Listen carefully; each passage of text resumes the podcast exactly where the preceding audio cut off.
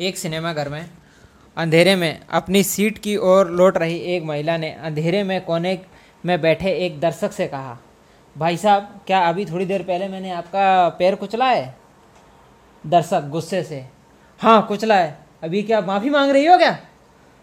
महिला, माफ़ी नहीं साहब, मैं बस कंफर्म कर रही थी कि मेरी सीट इसी लाइन में है।